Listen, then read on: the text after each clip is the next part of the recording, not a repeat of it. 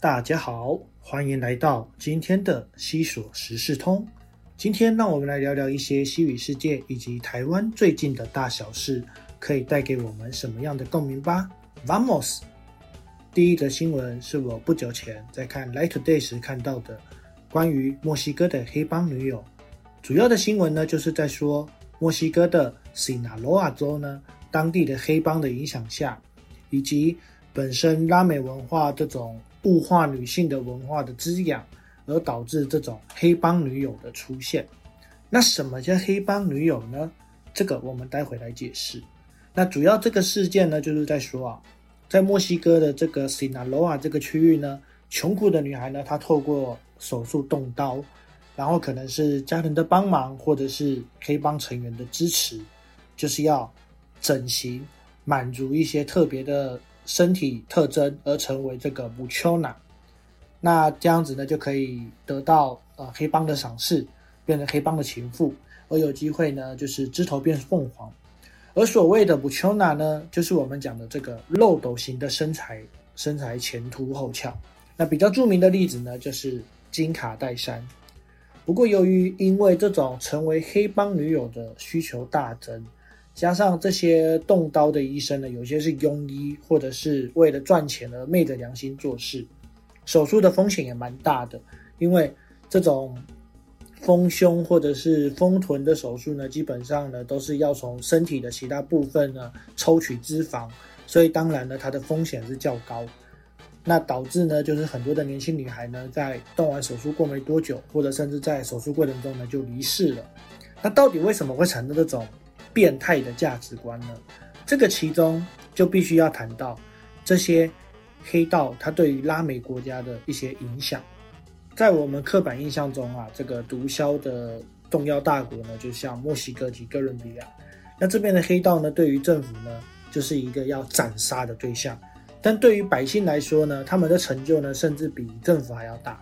知名的哥伦比亚毒枭巴布洛·斯科瓦呢，他用自己的钱财呢，把自己的家乡梅德印砸钱变成拉丁美洲繁华的城市之一。而墨西哥近年最有名的这个毒枭头子矮子 Chapo Guzman，他会被抓的原因呢，竟然是因为他接受了这个电视台的专访。哎，为什么这个黑道有这么大的名声？然后这个原因是因为在拉美各国呢，由于这个土地的幅员广大，政府的执行力呢没有办法深入其中，而导致的一些区域出现了这种无政府的状态。那当然，这种地方呢，一定就是非常的混乱。那黑道呢，就趁这样子的机会呢，渗入其中。那他们去扮演了这种行政稳定的。当地的环境，甚至呢也投入了一些建设，例如说，在疫情期间呢，黑帮成员呢自掏腰包嘛，然后就提供物资。然而一件事情呢，有正面就会有反面，因为黑道的影响呢，导致呢一些原本可以种植粮食作物的地方，会变成他们的需求产区呢，变成改种罂粟及大麻。而导致当地的经济重创，粮食没有办法达到稳定的供应，那这就是黑道对于社区整体会发生的一些比较负面的观感跟影响。那么回到主题，这个黑道女友是怎么回事呢？因为这种社会的扭曲的价值观，以及这种电视剧常常都是播放这种黑道的成员呐，诶，霸道的成员呐，爱上我这样子的剧情。所以导致这种环境还有社会的渲染呢，让这些女孩呢都有这种想要一步登天、麻雀变凤凰的梦想。那这个社会现象让我们看到什么样的问题？可以给予我们什么样的启示？其实会有导致这样子的问题呢？其实，呃，虽然说我们不要对中南美洲带有所谓的有色眼镜，不过其实他们的政府的这种贪婪不作为呢，而导致了这些黑帮去操控跟管控。那有权有势呢？当然他们就可以得到一切。那因为他们的利益、他们的需求，就会导致了一个区域产生一个非常呃变态的发展。例如在西纳罗瓦这个区域呢，从来不会有女孩觉得成为黑帮女友是一件非常羞耻的事，反而认为这是很光荣。然后因为当地的黑帮呢给他们的帮助呢，不亚于政府给他们的协助。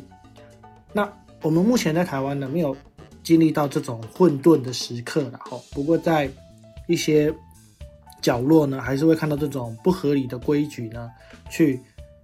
干预我们的社会发展。那要解决这个问题呢，真的就是群众的力量。以这个黑帮女友的这个状况来说的话，如果政府愿意去关心到这个人民的基本的需求，然后可以为他们做一些建设，真的为愿意拿他们这个贪污的一部分的钱呢来去做这种建设的话呢，这种黑帮去影响一个区域，基本上也不是说不能解决的。但是呢，有的时候这是一体两面的想法嘛。例如说，我们曾经知道，在巴西的最大的贫民窟，其实这边呢也没有任何的政府去做任何的区域控制。但在这个最大贫民窟呢，却很讽刺的是，整个巴西蛮安全的地方，因为在黑帮里面呢，他们有帮规哦，有些人呢可以抢，有些人不能抢。然后如果说你是抢这些老弱妇孺的话呢，你可能会被呃群体围攻这样子。所以这种恐怖平衡呢。在中南美洲呢，随处可见。那这些黑帮为什么会占据呢？这也是有原因的。那真的要解决这样子的问题呢，唯有政府呢意识到这件事情的重要性，然后开始把行政权投入在民间的基础建设，才能办法才有办法去杜绝这个状况。那接下来第二则新闻呢？我想各位在看这个媒体哦，由于因为这个选举将近了哈，都会让人觉得很心烦。道理来说，这个时刻我们应该看到的是这些候选人呢，他们在各个不同的媒体上呢宣扬自己的政见，然后让人民去做检视。可是没想到，却一直出现的就是谁的学位被剥夺啊，或者是一些学位产生的弊病这样子的问题。说真的，每天看这些新闻哦，真的快烦死了。但是这样子的状况呢，又让我去思考一件事情，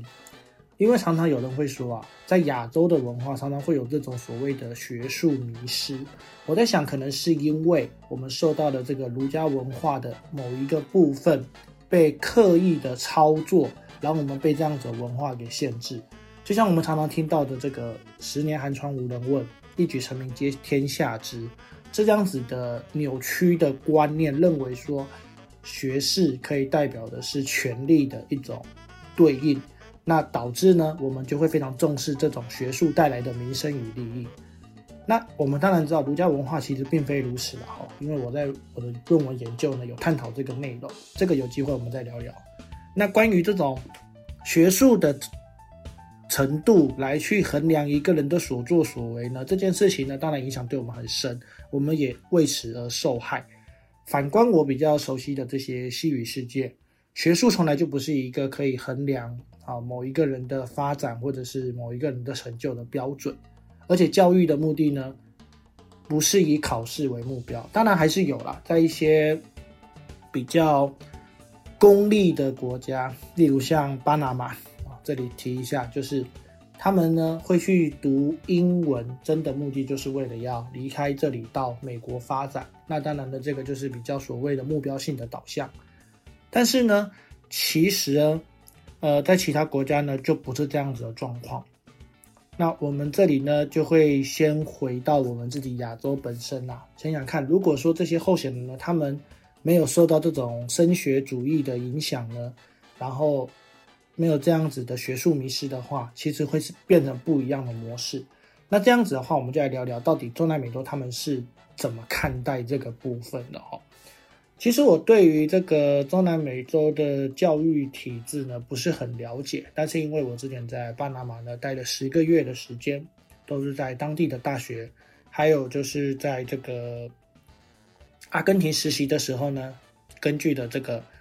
当当时实习机构老板的推荐呢，让我进到阿根廷的学院，哦，对他们的教育呢有一些不一样的见解啊。那我们现在聊聊，他们有两个重点然后第一个就是这个学习的目的呢是要学以致用，这跟所谓的这种功利性质的模式是比较不太一样，这个我会解释。第二个就是学海无涯。在中文，我们讲“学海无涯”呢，就是说哦，无时无刻都要保持学习。可是，如果说你想想看，你在你的校园课堂中，你看到大妈、大叔走进去，你真的会觉得他可以成为你的朋友吗？这个我倒是有经验哈，我在硕士的班的时候呢，有遇过这样子的同学。不过这个之后再聊聊。好，那我就根据这两点来谈一下这个部分。关于这个学学习学以致用，或者是学习按照这个发展呢，我就想到我当时呢有在一次的机会呢和这个老板大概聊聊他的教育方针。他强调啊，他还是会让他的小孩学习中文以及台湾的课程，然后毕竟呢也希望他们有机会的话，也是回来台湾这边呃获取学历。那他们同时呢还是要融入阿根廷这边的学习模式。那阿根廷这边的学校的概念呢，跟我们这种国音数字社的集合体比较不太一样，而是每个专业呢都会有各自领地。例如说，我们讲的才艺班或者是这个补习班 （Academia） 呢，在这里呢，这些才艺班或补习班呢，他们最大的不同呢，就是他们会根据某一个专业。在台湾呢，这些专业的东西呢，尤其会变成就是什么申请入学的一个证明，但在这里呢。这些东西呢，有可能会变成它未来的一个发展。例如说，呃，在当地呢，可能会有这种呃机器人学院呐。那他一进去呢，就开始教你一些机器人的一些运作啊、AI 啊等等之类的。那你结束了这一个学院，或许你没有学到所谓的国音数字社，但是你对于这个机器人的这个操作运作呢，你非常的了解。那你到了大学的时候呢，你可能可以往这个方向走。那也有可能只是兴趣。到了大学呢，你可能发现我真的要找的目标是什么。所以在他们的逻辑思维跟我们最大不同就是呢，他们强调的是本身这个学习者的这个自主性，尤其在这种孩孩童时期，他不会限制要求你去读那些你不想要面对的东西，而是透过每次的学习呢，让孩童自己去决定他想要做什么。我就想到，我之前在大学的时候呢，在谈到这种两方的教育思想的不同，就有提到，这种所谓的通识教育呢，其实是从欧美这边来的。他们的想法就是，因为他们在走进大学这个殿堂之前呢，基本上是不怎么重视这种学术的发展，重视的是他的自主性、他的逻辑思考，就是现在所谓的 SMART 的学习模式。那到了大学，毕竟。接下来下一步呢，就是走出了这个社会。那对于一些 common sense 呢没有的话呢，那在这社会很难生存，所以就有所谓的通识教育。那没想到台湾的教育模式呢，学的四不像，把这样的通识教育带进来，反而造成我们更大的负担，让我们没有办法花更多的时间去磨练我们的专业。这是两者之间在对于这种学术的一种不一样的看待。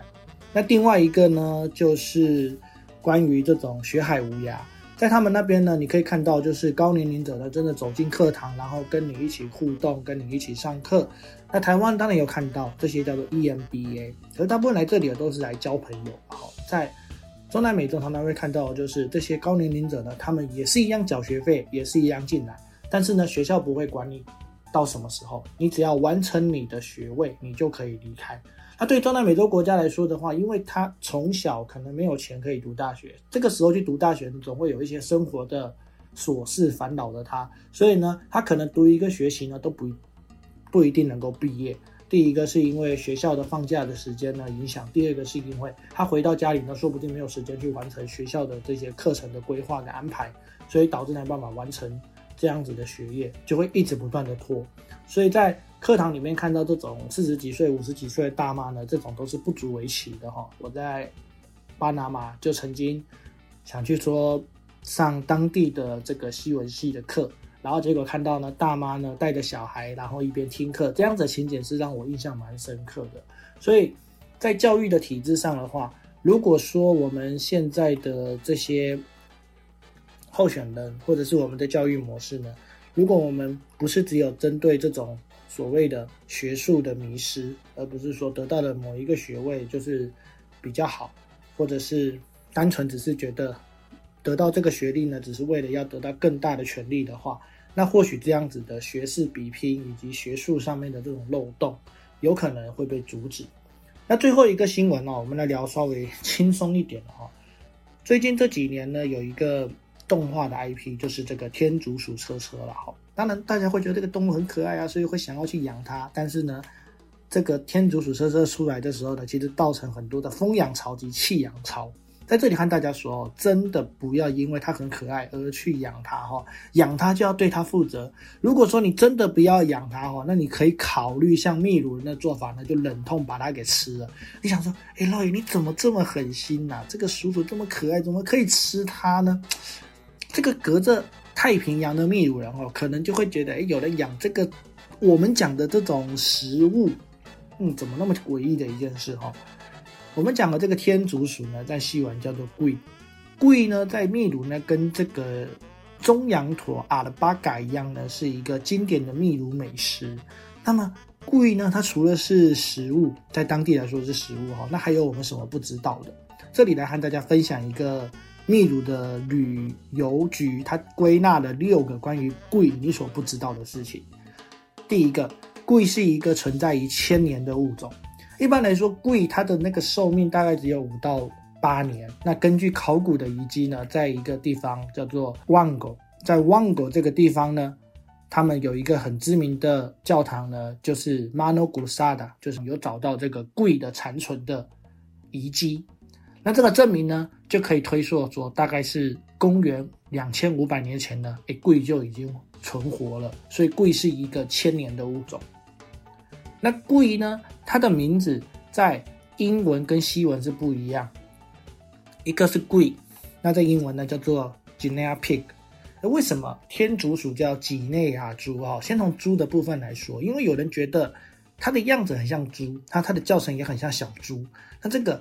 Guinea 它是怎么来的呢？有些部分的。说法是这样子的哈，因为当时这个西班牙的水手呢，从南美洲把这个物种带回欧洲的时候呢，他们不知道怎么售价，就用当时英国的货币金内亚来售价，所以呢就叫做金内亚金内亚 pig 金币猪。那有另外一个说法呢，是因为当时西班牙它在航行的时候要在几内亚转运，那几内亚转运之后呢，把这些物种带到欧洲，那当地人不知道，以为。诶，这个生物呢是从几内亚出来的，所以称它为几内亚 pig。好，那贵是一个很温驯的动物，这绝对不是什么新闻哈，好，所以我们跳过。接下来，贵是食物，嗯，这个好像也不是什么秘密啊哈啊，主要是因为这个贵的蛋白质蛮多的，所以呢，如果你是因为蜂巢养天竺鼠的话，哪天如果你腻了哈，真的不要让它在路上走哈，不管怎么样哈，最好的选择呢，呃，绝对不是放养。那如果说你真的狠下心想要让它来祭你的五脏庙的话，你是可以试试看的哈。个人呢，在秘鲁吃过了一次贵之后呢，回到台湾看到贵呢，不再是 get mono get mono，而是 get rico get rica 啊，这里就扯得有点远了哈。好，那接下来贵是有属于自己的节日的，在秘鲁的这个农业部呢，他们在二零一三年呢，就九月十八号的定定说。十月的第二个礼拜五呢，是属于贵的日子，天竺鼠节。那这一天呢，其实没有什么特别的庆典，只是为了要纪念贵，因为贵呢，跟这些贵的饲养者，他产生了这种经济贡献。话说在秘鲁哦，贵在国庆时呢，会跟鸡肉一起卖。那我第一次吃到贵的时候呢，就是在那个时刻开始的。贵它除了是食物。它也是一个秘鲁的文化，这个有点像一个废话哈。不过很多在秘鲁的公司呢，它会用贵当做它的一个 logo 或者是一个吉祥物啊。那它就是在一直说这是一个很诙谐的一个角色。如果贵拿来形容人的话，那贵也可以当做一个预测的生物。那个世足赛或者是一些运动赛事的时候呢，就会出现了这个章鱼哥的预测。那在秘鲁呢，他们有一种游戏呢，叫做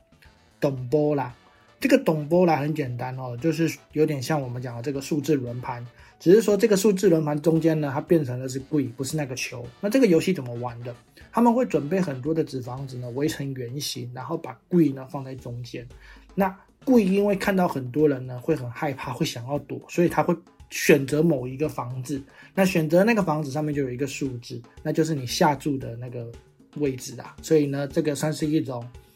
赌博也好，或者是预测。那贵除了有上述这些用法，传说呢，贵呢也是具有这种医疗的效果。它跟这个墨西哥的 so c b e d r o 呢，这个墨西哥的无毛无毛狗呢，有类似的功效。那以前秘鲁人相信啊，当故意呢爬过了这个病人痛苦的地方，它可以达到一些治疗的效果。那这个就是秘鲁的文化局整理出来的贵的六大不可思议啦。好，那么今天的分享就到这里了。如果说你对于这些议题呢有想要更深刻、想要了解的内容，或者是你希望我可以谈论某一个部分、